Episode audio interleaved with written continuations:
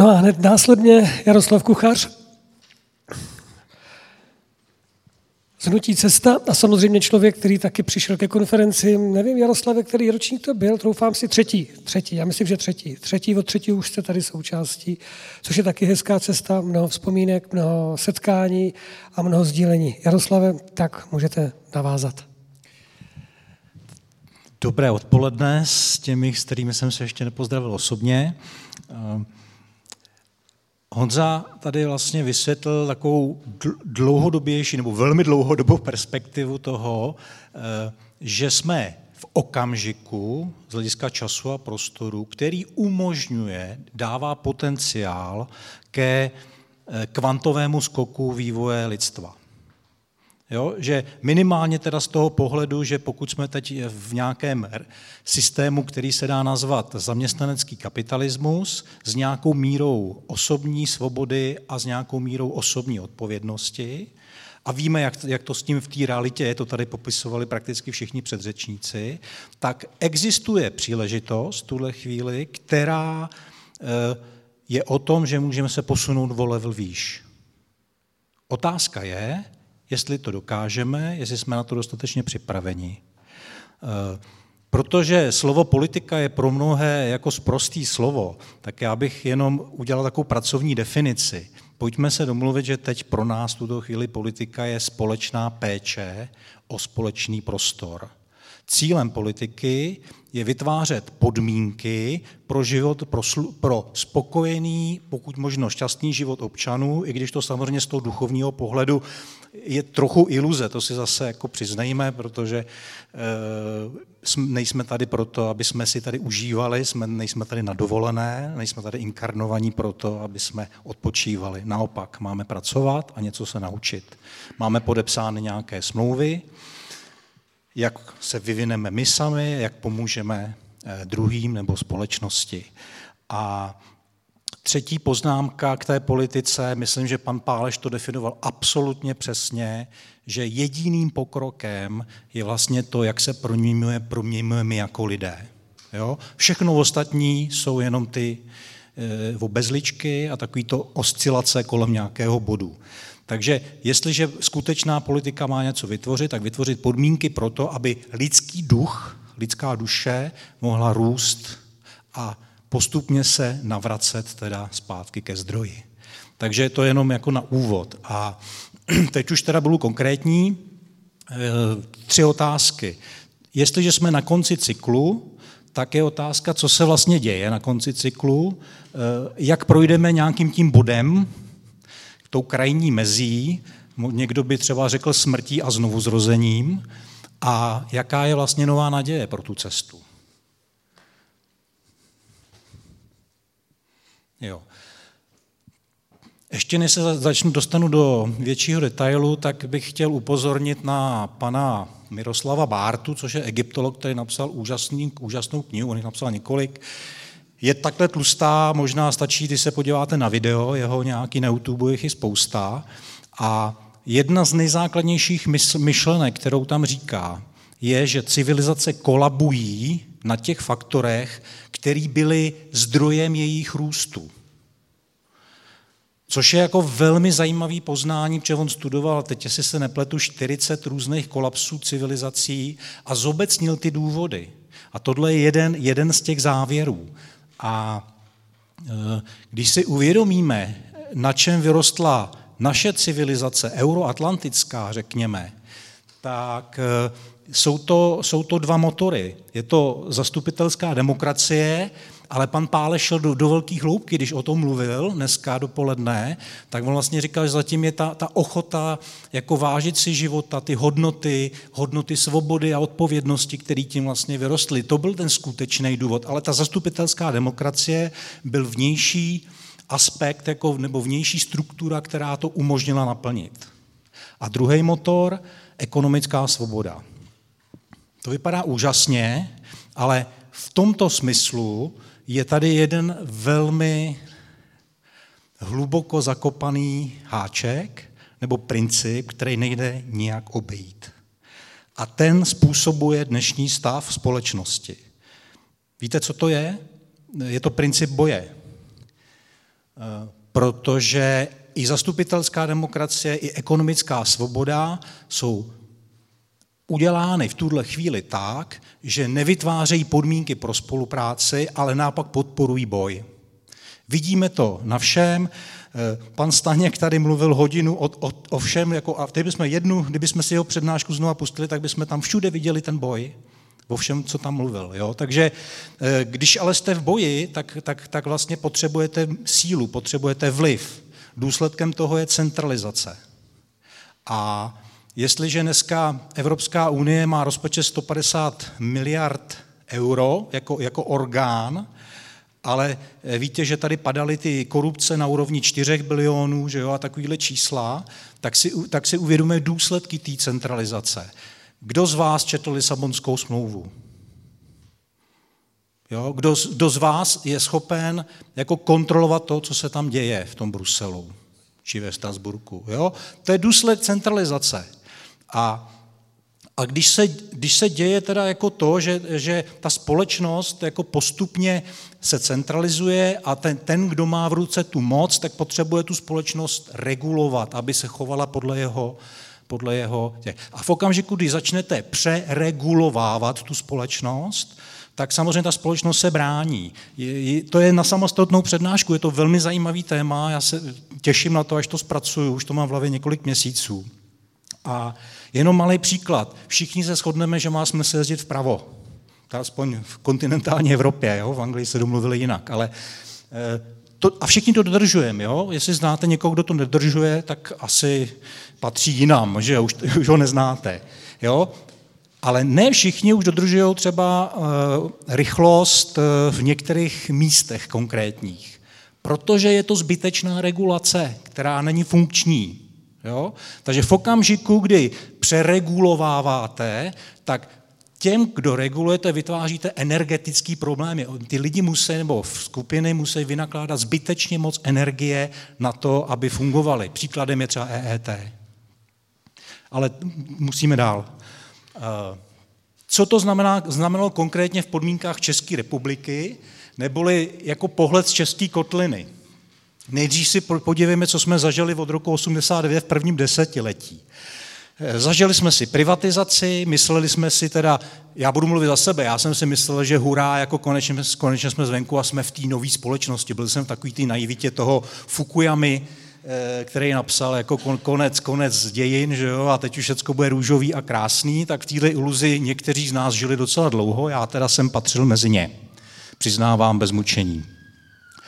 Ale už první signály byly jako divný, že jo? ta privatizace probíhala bez legislativního krytí, to znamená rozkrádalo se, bylo to jasný. Pak proběhl sarajevský atentát a končilo to krachem IPB, která jenom, jenom tahle jedna banka nás stála jako daňový poplatníky 100 miliard korun. Eh, když se v 90. letech rozkradlo všechno, co bylo hotové a hmotné, tak se začaly okrádat další skupiny.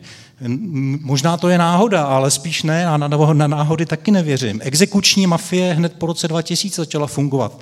Nový zákon, privatizace exekutorů a tyhle ty všechny věci. Další desítky miliard korun ročně. A insolvenční mafie následovala za chvíli a ty začaly ukrádat podnikatele. Vytvořil se na zakázku insolvenční zákon, který umožňoval v zásadě beztrestně, když se spojil soudce, státní zástupce a nějaký mafián, tak byli schopni prostě vykrást firmu bohatou za pár měsíců. Jo? 2010, Budíček, volby Budíček, to říkám, to, to si pamatujete, to byl Paroubek, Paroubek Topolánek. Věci veřejné se dostaly najednou nad 5% jako nový subjekt. Jak to dopadlo, všichni víme, a pak už to byl poměrně jízda po prudku, řekněme. Eh, Klausova abolice, začátek roku 2013, kdy nad tím celým obdobím eh, toho rozkrádání se udělala právní tečka, protože ti, co nebyli schopni se ubránit nějakým mechanismem korupce soudní a soudní moci, řekněme, tak vlastně Klaus jim dal generální pardon jo? a zdůvodnil to, zdůvodnil to tím, že to je nepřiměřeně dlouhá doba e, soudního procesu. E, oligarcha nastoupili přímo do politiky a e, tím, že byl uzákoněna teda volba přímého prezidenta, tak to vedlo samozřejmě jako k tomu, že se společnost začala polarizovat jako do podoby, která v současné době vlastně téměř jako vypadá to nevratná. Jo? A jenom pro zajímavost, když jsme tady na konci roku 2019, tak Petr Kellner koupil televizi Nova, kromě celou tu skupinu a tím vlastně máme všechny média v rukou oligarchů, všechny významná česká média. Jo, tak to je jenom ten proces na český úrovni a podívejme se, co ve světě. První válka v zálivu na začátku 90. let, rozpad Sovětského svazu a vznik unipolárního světa. Jo. Na konci toho desetiletí humanitární bombardování, tři týdny po to, co jsme vstoupili do NATO, vláda dostala dvě hodiny na to, aby rozhodla, jestli eh, před, eh, přes český území můžou lítat bombardéry. Ona zrovna zasedala, což ty američani nevěděli, ale eh, to rozhodnutí popsal Ivan David na svém blogu Nová republika, doporučuji přečtení. Je to velmi zajímavé, jak to probíhalo. Druhý desetiletí, druhá válka v zálivu a jenom mimochodem v tomhle období sankce v Iráku po, první, po první válce způsobily smrt zhruba půl milionu dětí. Jo, existuje video, kde, kde se novinářka ptá Madeleine, Madeleine, Madeleine, já to neřeknu to jméno, Albrightový, eh, co na to říká, ona říká, jo, no, to, to je prostě nutný zlo, to, to, to prostě tak muselo být, jako ta cena stála za to. Za půl milionu mrtvých dětí. Jo, to se dá, vydáte YouTube, Albrightová 500, 500 tisíc, tyhle, tak, tak najdete, najdete několik videí, některá z nich jsou otitulkovaná v češtině. Takže, takže tady, eh, pak tam bylo 11. září a Patriot Act jako vlastně další, další způsob, jak omezit svobodu a regulovat společnost. Eh, a z našeho pohledu teda Lisabonská smlouva, my jsme vstoupili do EU, ale v té době když jsme tam vstupovali, tak jsme měli jako stát právo veta na cokoliv prakticky, jakýmkoliv, pro jakýkoliv rozhodnutí. Lisabonská smlouva to zastavila a od té chvíle e, jsme v Evropské unii vlastně druhořadej stát, který e, není, není schopen ovlivnit mnohá rozhodnutí. No a poslední desetiletí ve světě začalo arabským jarem, hrozba třetí světové války, migrační krize, Rusko vstoupilo do Sýrie a v podstatě jaký ty nejnovější trendy jsou, teda, že ono, ten trend je tady 50 let, jo, ale teď je opravdu hodně viditelný to, to různé gender šílenství a e, já teda bohužel musím říct ekošílenství, což se možná dotkne některých ekologicky cítících lidí. Já jsem taky ekologicky cítící, vysvětlím to za chvilku. Proč to vnímám jako šílenství? Protože je to manipulace, ne řešení problému. Pan Staněk taky mimochodem se toho dotknul. Takže tohle, tohle vidíme jako příznaky, příznaky krize, té poslední fáze vývoje, vývoje společnosti do toho bodu, od, od, který, který můžeme třeba nazvat bod zvratu. Jo?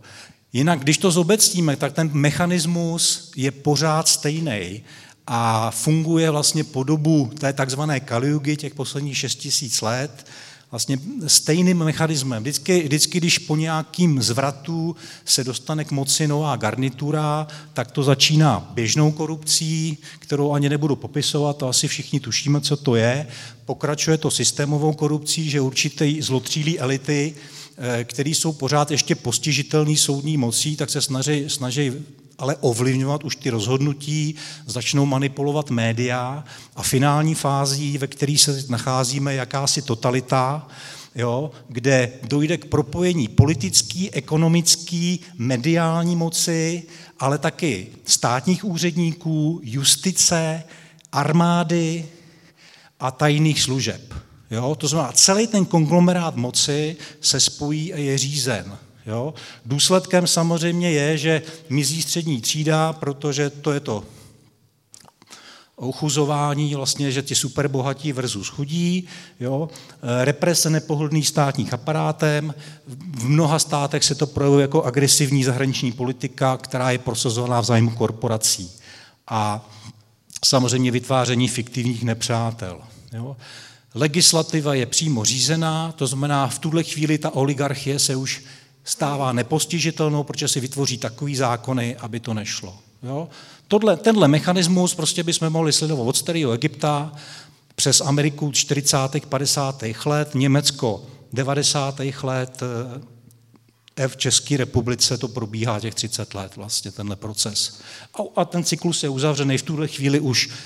Eh, ještě tady můžeme mluvit, jo, ale je otázka, jak dlouho ještě. Jo. Víte, že spousta médií, lidí, novinářů je dneska persekuovaných, zmizejí profily na Facebooku a tak dále a tak dále. To jsou všechno ty ještě primární projevy, ještě pořád jako to není tak hrozný. Tak. A jaký máme teda ty varianty vývoje? Eh, první je, tu nebudu moc rozebírat, protože podle mě jsme už za ní, a to je, to je že dojdeme na takzvanou Darwinovu mes a skončíme teda jako, celý, jako lidstvo úplně špatně a, a vlastně planeta se bez nás obejde, jo, když to řeknu takhle, jakýmkoliv způsobem. Nechci ji rozpitvávat, myslím si, že opravdu už tato moment nehrozí. Už jsme za ním. Uh, druhá varianta je, že budeme pokračovat v tom tanci. Uh, a tím myslím teda jako v tom cyklu, jako nárůst, pokles, krize, krajní mes, nový elity a zase dokola. Jo? Uh, tím, že máme tu technologii, kterou dřívější civilizace neměly, tak samozřejmě tady hrozí to, co zase popisoval pan Staněk, a to je to, že ta technologie bude použitá jako k opravdu plný kontrole lidí na celé planetě, protože dřív to technologie neumožňovala. Jo? Lidi, vemte si, že e, měli samostatný, měli statky, jo? Prostě uživili se sami, bylo to přirozený. Nikdy jsme nebyli v tomhle momentu jako tehdy, kdy, jako když nám vypnou elektřinu, vodu a zavřou obchody s potravinama a bankomaty, tak vlastně jako doba existence civilizace končí za tři dny. Jo? V takové situaci jsme nikdy nebyli jako teď. Jo? Takže tenhle scénář sice vypadá jako už přijatelný, ale má tuhle konotaci, která je daná tím technologickým vývojem lidstva. No a třetí, třetí je nový vykročení, třetí scénář, který vlastně předznamenává to, co říkal Honza, to znamená, jakože lidstvo se přece jenom už nějak poučilo a je připraveno eh, vykročit jako do nový úrovně ale ne zpátky k nějakému socialismu nebo k něčemu, ale nový úrovně právě vztahu mezi svobodou a odpovědností. A e, my jsme to zdrcnuli do takových třech tezí. E, jak by, jak by taková společnost e, měla, nebo na jakých principech by měla fungovat. První je nová smlouva člověka s člověkem. Jestliže jsme doteďka byli, fungovali na principu boje, tak ten boj je potřeba opustit a začít fungovat na principu spolupráce. Jo? To je úplně nejzákladnější aspekt celého fungování. E, zase o, o něm už dneska bylo mluveno, já bych si to možná představil tak, že moje buňka mozková neprotestuje tomu, že je tam na tom místě a že, že teda plní ty funkce mozkové buňky a nemá zájem jako se přestěhovat do jater a být jaterní buňkou. Jo? E, celý ten systém jeho těla zajistí, aby každá buňka dostala dostatek kyslíku a plnila tu odpovědnost, kterou má, to znamená plní tu funkci, každá buňka mého těla plní tu funkci, pro které jako, jako vznikla. A pokud eh, nějaká buňka řekne, že to nechce dělat, tak tomu se v medicíně říká rakovina. Jo, jenom aby jsme si uvědomili pojmy. Druhá, druhá věc je nová smlouva, nebo druhý obsah je nová smlouva člověka s přírodou. Tady se vracím k té ekologii, jako aby jsme ne, nepůsobili jako nějak neekolog, ne, ne, jako lidé, kteří se nezajímají o přírodu. Naopak, Jo? Všechno, co říkáme, má vždycky ekologický základ a v podstatě eh, je postavený na principu, že se k živý přírodě chováme jako k živým bytostem, který mají svá práva. Jo? A dětem předáváme svý prostřed, přírodní prostředí v lepším nebo aspoň v stejném stavu, eh, v jakým jsme ho převzali. To, je, to, jsou, to, to jsou ty principy. A pak je tady nová smlouva. V tomhle případě to smlouva není úplně na místě, eh, spíš závazek vůči Bohu. Eh, a to je, to je vlastně ten závazek spočívá v tom, jako být ochoten poznávat ten řád, ten přirozený řád, řád univerza, boží řád, jak chcete, a chovat se čím dál tím víc podle něj, podle úrovně svého poznání. Jo? To si myslíme, že jsou klíčové atributy nové společnosti. Pokud tyhle ty atributy nebudou naplněný, tak v podstatě je to nějaká verze, i kdyby byly na chvíli, tak sestupno, která bude mít zase sestupnou spirálu do té společnosti, ve které jsme teď. Zopakuju slide, který, má, který už říkal Honza. Eh, já bych chtěl říct, jenom vím, že to je teda malý, že to nepřečtete, protože jsem viděl, že to tam vlastně taky nepřečtu. Tady nahoře je svoboda a odpovědnost. My jsme v roce 90 měli na výběr, jestli půjdeme po červený proti směru hodinových ručiček, anebo po směru. Eh, my jsme si vybrali v 90. letech, nebo naše nové elity si vybrali, že půjdou cestou svoboda bez odpovědnosti, protože chtěli moc a vliv. Jo? Důsledkem tohohle kroku eh, bylo, že vytvořili nejenom právní, ale faktický prostor pro zneužití moci a eh, výsledkem toho bylo, že jsme najednou měli, že někteří měli práva bez povinností a někteří měli povinnosti bez práv. A Eh, když to šlo dál, tak v tuhle chvíli jako generace, která vyrůstala v tu chvíli a pozorovala ty věci, tak si řekla, no jo, ale jestliže tyhle ty můžou, tak já můžu taky. A došlo jenom k tomu, že jsme vychovávali generaci k sobeckosti. Existuje pojem nároková generace, který je sociologický pojem, prosím vás, zase, bylo by to na celou přednášku. Doporučuji jako vyhledat, přečíst si o tom něco. A takhle bychom mohli pokračovat po té spirále a e, Tady, doka, tady vlastně jsme v závislosti, v centralizaci a v manipulaci. Jo? Když mluvíme o tom Petrovi Kellnerovi, že koupil tu novu, jako poslední významný media, magnát teda, oligarcha, který český, který neměl média, tak teď už je má. A jenom tady tohle slovo je boj. Teď už nám do uzavření toho cyklu jako zbývá jenom, jenom poslední krok toho boje. A tenhle cyklus po tom bodu zvratu eh, se může opakovat. To je ten scénář číslo dvě, varianta číslo dvě. A nebo můžeme udělat něco jiného. Můžeme v tomhle bodě, v tom bodu zvratu, si říct, že nedovolíme nic, co by rozpojovalo svobodu s odpovědností. A s každou svobodou budeme požadovat, aby byla odpovědnost. A v tom okamžiku se dostáváme po stejné spirále, ale v opačným směrem. To znamená, místo zestupného směru jdeme vzestupně v tu chvíli a výsledkem teda toho, že svoboda eh, se spojí s odpovědností, tak výsledkem je mír jako, jako určitá dohoda. Jo? Jenom zase tady malá technická. Eh, opakem boje není mír, ale otroctví. Mír je uprostřed, mír je hranice, mír je dohoda těch stran, který respektují tu dohodu. Jo? Takže, takže v tu chvíli jsme v míru, otevřený komunikaci, decentralizace a v tuhle chvíli jsme v těchto, po těchto čtyřech krocích jsme udělali základní stabilizaci ve společnosti. Tohle všechno musí být splněný. V okamžiku, kdy máme lidi, kteří mají dost, která je, ve, který žijou ve společnosti, která je dostatečně decentralizovaná, jsou odpovědní za svoje chování, tak máme velmi stabilní systém v tuhle chvíli. A teď ho jenom musíme upevnit tím, že dosáhneme tímhle k soběstatnost, soběstatnosti, udržitelnosti, vytvoříme si proto řád a pravidla a pak zajistíme budoucnost vlastně přes děti výchovou k řádu v, tom, v tomhle slova smyslu. A ta cyklu, ten cyklus se uzavírá v té spirále vlastně povýšený jako v tím jedním významným krokem. Takže jestliže 30 let trvala ta degrese, tak já nevím, jak dlouho, ale typnul bych si podobně, už jenom proto, že tady jsou ty výchovní momenty, tak minimálně jednu a půl až dvě generace, teda další 30 let bude trvat ten návrat, nebo návrat, ten postup jako na té vyšší úrovni spirály. Pardon.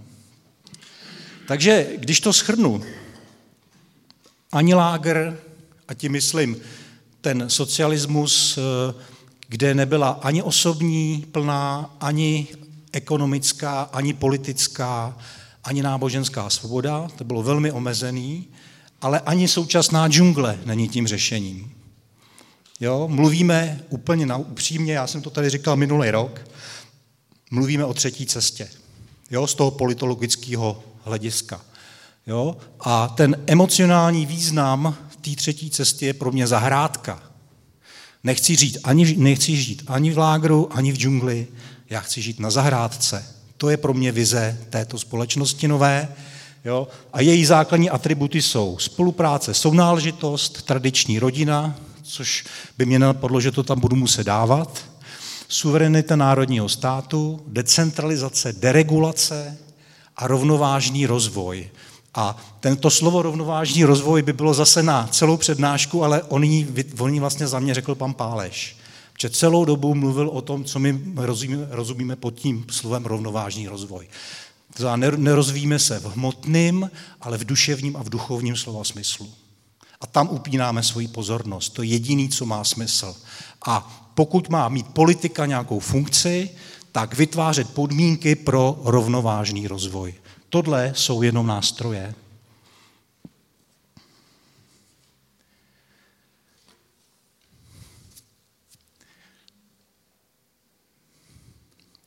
Vy to nepřečtete, že jo? Je to, já jsem chtěl mlčet teď a nechat to na vás působit, protože e, vlastně jako poděkování České konferenci. Protože s pány se samozřejmě, jak sami říkali, hodně povídáme, diskutujeme a vím, že eh, často eh, je to ta diskuze také o tom, jestli to, co děláme, má smysl, protože nevidíme vlastně ten výsledek zatím. Ujišťujeme se vzájemně, že eh, žádná energie se ve vesmíru nestratí. Fyzici samozřejmě říkají, hele, existuje entropie, jo, tak to nebudu rozebírat, ale já věřím v to, že to, co Česká konference dělá, a vnímám to jako opravdu tímto vlastně skládám poklonu, tak má hluboký smysl a ty zasetý semínka, který teď vyrůstají, tak jednou budou mít ty plody. A ty plody nebudou za deset let, ale ty budou za dalších deset let, budou dřív, budou za dva, tři roky. To já jsem o tom bytostně přesvědčený. Tak já, já to jenom, jenom přečtu. Jo? Jestli, je to proroctví z 9. září 2013, které, při, které přijala Cindy Jacobson na konvokaci všech národů v Jeruzalémě. Je to zkrácená verze. Jo? Bůh říká, chystám se ještě jednou přinést reformaci do Evropy. Reformaci jako návrat k božímu slovu. Podívejte se na Českou republiku. Chystám se, že tam zahájím velké hnutí. To hnutí, které přijde, bude odvážné hnutí těch, kteří budou psát o pravdě a to bude přinášet svobodu lidem. Stejně tak, jako jsem pomazal Jana Husa, tak dám ještě jednou pomazání lidem České republiky. A tak teď už to je vůbec nečitelný. Eh, neptej se, co může udělat tvá zem pro tebe. Ptej se, co ty můžeš udělat pro svůj zem. To řekl John Fitzgerald Kennedy v inauguračním, v inauguračním projevu, ale já si myslím, že to je myšlenka a základní koncept a, a chování mužů a žen České konference, za, čem, za to jsem teda hluboce skláním a děkuju.